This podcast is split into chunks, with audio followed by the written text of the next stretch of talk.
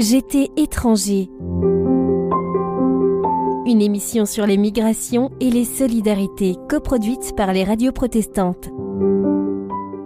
Je suis avec euh, Camille euh, Pelletier, qui est le directeur de l'association Joie de Vivre. Euh, Camille Pelletier, bonjour. Bonjour Nabine.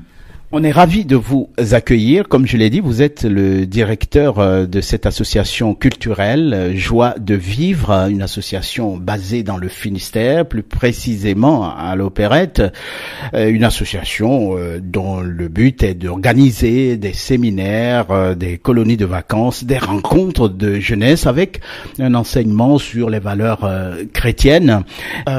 avant que vous ne créiez ce qu'on appelle le centre d'accueil et d'orientation le CAO, vous avez accueilli un jeune qui s'appelle Dastan et une famille. Dites-nous dans quelles circonstances vous les avez reçus. Euh, oui, alors euh, j'ai été contacté par le pasteur Després. Le pasteur Després travaille euh, auprès des migrants, notamment au centre de, Calais, où il, avait une, problématique qu'il rencontrait, c'est-à-dire qu'il avait une famille plus une personne, Dastan, qui allaient se retrouver à la rue à, à Paris. Disons qu'ils ont été retirés du centre de Calais parce qu'ils subissaient des pressions étant chrétiens auprès de leurs collègues musulmans. Ils ont failli se égorger à Calais. Donc ce pasteur, Monsieur Després, les avait euh, hébergés auprès d'un frère qui avait mis son appartement à disposition. Or, comme il vendait son appartement, euh, ils allaient se retrouver à la rue. Donc ils ont fait appel à nous et donc nous avons accueilli cette famille plus d'Astan le 28 septembre 2017. Disons que la famille est restée que deux ou trois mois avec nous. On on travaille toujours euh, en collaboration avec une association qui s'appelle Coalia et qui les avait placés dans un appartement euh, euh, à Landivisio, dans un Prada j'ai été plus en charge avec l'aide de, cette association euh, à accompagner Dastan dans ses dans ses démarches euh, en France pour euh, une reconnaissance de de, réfugiés. Mmh. Et par la suite, vous avez donc créé un centre d'accueil et d'orientation. C'était en décembre 2017. Combien d'immigrants vous aviez réunis autour de Dastan et la famille en question? Alors on a on a créé, enfin on se cherchait un petit peu, disons au niveau des projets, euh, qu'est-ce qu'on allait faire. La maison de retraite avait déménagé dans une nouvelle structure et on se retrouvait avec des locaux vides. Et on a pensé donc euh, ouvrir un centre, un CAO, un centre d'accueil et d'orientation pour les migrants, en collaboration toujours avec euh, le directeur départemental de la cohésion sociale et puis une association. Nous avons reçu jusqu'à 38 réfugiés aujourd'hui, Dastan a bien intégré, euh, euh, on va dire, le Finistère, puisqu'il est euh, toujours au centre. Est-ce que ça a été toujours facile pour les démarches ou l'accompagnement de ce jeune pour sa reconnaissance de réfugié en France? Alors les problématiques que rencontre un, réfugié sont d'abord le, problème de la langue. Euh, Dastan parle plusieurs langues, mais pas le français. Donc euh, les premières problématiques euh, au niveau administratif, c'est assez compliqué. C'est un parcours assez long, et si on n'est pas bien accompagné, ça, ça peut devenir vraiment compliqué, voire ça peut fermer des portes. Donc j'ai accompagné Dastan dans ses démarches de sa première euh, inscription à, la préfecture de Rennes jusqu'à aujourd'hui. Donc c'est un parcours qui est très long, je peux en témoigner, très difficile. Ah oui, allez, racontez-nous avant d'arriver à l'OFPRA, on a eu quand même une, une, grosse joie. Disons que Dastan, comme quand il a transité euh, de, du Kurdistan jusqu'en France, est passé par l'Allemagne. Donc à l'Allemagne, ils vous prennent vos, vos empreintes et vos papiers. Et euh, ensuite, il est resté deux ans en Allemagne et il voyait que son, son évolution euh, était, était nulle et qu'il allait repartir au pays. C'est là qu'il a pris la décision de venir en France. Mais la problématique, c'est que que ce soit en Allemagne ou en Italie, quand vous faites ce genre de démarche-là, vous avez ce qu'on appelle une procédure Dublin. C'est-à-dire qu'on, comme on a confisqué vos, vos papiers, vous arrivez en France sans rien. Et quand on a une procédure Dublin, c'est très très très difficile d'avoir les papiers. On peut pas. On peut s'inscrire, mais c'est très difficile.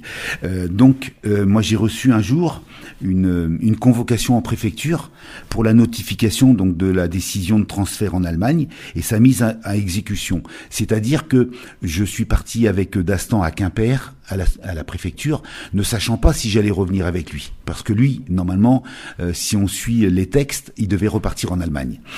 Et donc, euh, avant de partir euh, à la préfecture, j'ai arrosé un petit peu qui je pouvais dans le coin, le sous-préfet, le préfet, le, le, directeur départemental de la cohésion sociale, en expliquant la problématique de Dastan, sa, conversion au christianisme et ses difficultés, et sa procédure du Blin.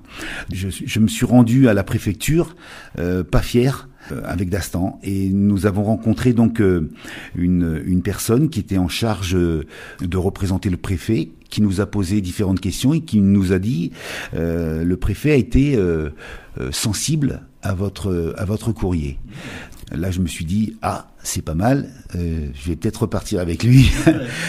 et euh, comment dire après après une heure et demie de discussion avec un interprète irakien, nous sommes ressortis euh, de la préfecture et, la secrétaire nous dit euh, écoutez je vais transmettre donc euh, cette discussion au préfet mais c'est pas c'est le préfet qui décidera après.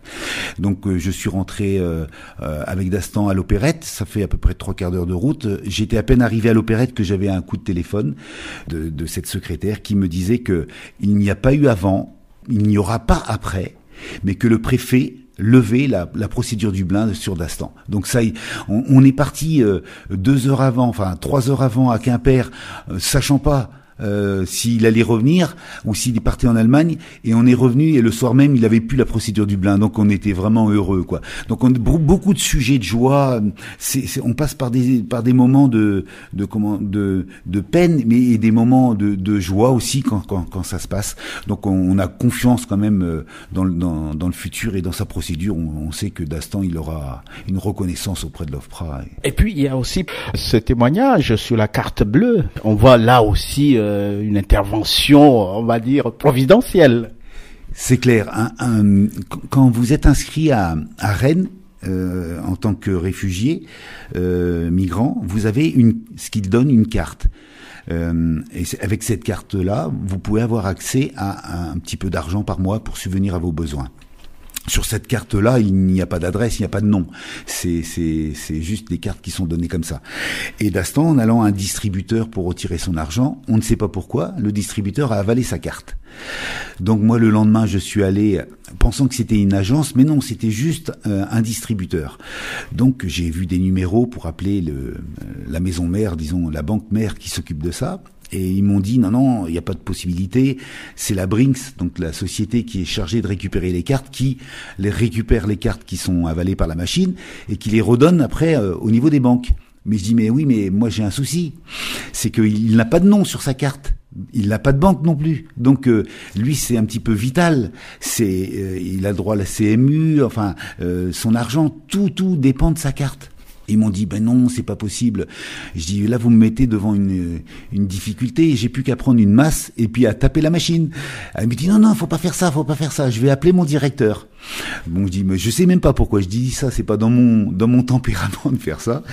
Et euh, deux heures après, j'avais un coup de téléphone du directeur qui disait écoutez Monsieur Pelletier, la Brinks va passer et va remettre la carte euh, dans une banque au Crédit Agricole à Plougastel. C'est donc un village qui est pas loin d'ici. Donc là, vraiment, j'ai vu encore une intervention vraiment particulière parce que ça n'arrive jamais. La Brinks, ils ont un itinéraire, ils peuvent pas déroger de, de leur parcours. D'avoir quelqu'un qui s'occupe de, de, de Dastan à ce point-là, c'est pas naturel. Dastan, il vient d'où? Alors, Dastan, il vient du Kurdistan irakien. Il est né dans une petite ville nommée Sharta, dans une famille musulmane. Euh, il a vécu là-bas euh, jusqu'à ses jusqu'à son départ, jusqu'à ses 26 ans. Il a eu une, une, une, enfance avec un enseignement musulman. Il a fait la connaissance par l'intermédiaire d'amis de l'église évangélique là-bas, à Souleymania. Il s'est converti là-bas. Et donc là, les problèmes ont commencé. Disons que il a eu des problèmes au niveau de sa famille, avec son père notamment qu'il a qu'il a battu parce que justement il était en, désaccord complet. Ça a posé beaucoup de soucis. il était aussi engagé avec les Peshmerga contre contre Daesh euh, il l'a aussi, il a arrêté, donc euh, il a été euh, déserteur, donc il a été retrouvé vite en situation difficile, puisque quand vous êtes déserteur et que vous n'avez pas de repère non plus au niveau de la famille, puisque vous êtes battu et, exclu de la famille, lui s'est retrouvé en, en, insécurité totale et en, en obligation de, de, de, quitter le, pays au travers de, de la Turquie. Il a, il, a trouvé un passeur et c'est là que son, son périple a commencé, je dirais, son, son périple d'exil. Depuis le Kurdistan à l'opérette ici dans le Finistère. C'est un long chemin, Dastan. Bonjour. Bonjour. Alors, euh, comment vous vous sentez aujourd'hui ici avec euh, euh, joie de vivre? Oui, aujourd'hui, moi, je content ici avec joie de vivre. maintenant, moi, pas problème, rien problème avec euh, ma famille. Euh, avant à Kurdistan, moi problème avec ma famille, mon père, mon, mon mère. Euh, après moi sort à Irak. maintenant, je content ici avec joie de vivre. Quand vous êtes arrivé, vous ne parliez pas un mot français? non, pas parler bien français. Juste, je comprends tout, juste pour expliquer difficile. Hmm. Mais euh, Camille, euh, donc il faut rappeler à nos auditeurs que vous êtes euh, donc le directeur de l'association Joie de Vivre qui a accueilli effectivement euh, Dastan, Dastan qu'on vient d'entendre, qui parle bien français, alors que il est arrivé sans aucun mot français. Apparemment, on voit qu'il est très bien intégré là. Qu'est-ce que vous avez fait? Alors c'est c'est pas très dur. Disons que il parle l'anglais, moi je parle pas l'anglais. Donc, pour se comprendre, c'était soit gestuel, ou soit euh, je parlais français en montrant des choses ou en et en fin de compte, c'était ça a été mieux pour lui parce que il était obligé d'apprendre le français pour communiquer avec moi. Euh, ne parlant pas d'autres langues, on était obligé de. Donc on s'est bien entendu dès le début. Euh, on se comprenait, on arrivait. Bon, des fois c'était un petit peu difficile, mais on arrivait quand même à à, à se comprendre, disons. Et aujourd'hui, où en êtes-vous concernant la reconnaissance de réfugiés euh, en France pour Dastan? Euh, la reconnaissance, on l'a pas encore. On, on, on est en, en, en, train de comment dire de, de, travailler dessus. Il y a eu un premier refus de l'OFPRA et là on est on a on a eu l'aide juridictionnelle et on est euh, comment dire euh, en attente justement d'une deuxième convocation de l'OFPRA pour pour s'expliquer avec avec l'aide d'un avocat pour bien expliquer son, son son parcours et qui a été un petit peu mal compris au départ. On croise les doigts pour que cette reconnaissance soit effectivement officielle euh, et que vraiment Dastan puisse euh, continuer de vivre euh, en France. C'est le cas, hein, c'est votre souhait aussi, Dastan. oui. Dastan, un réfugié kurde avec l'association Joie de Vivre, une association culturelle basée à l'Opérette dans le Finistère, dirigée par Camille Pelletier, qui était notre invité. Merci à vous, c'était un plaisir. Merci Camille, merci Dastan. Merci beaucoup. Cette émission a été produite par Radio Harmonie Cornouailles dans le Finistère. J'étais étranger une émission sur les migrations et les solidarités coproduite par les radios protestantes.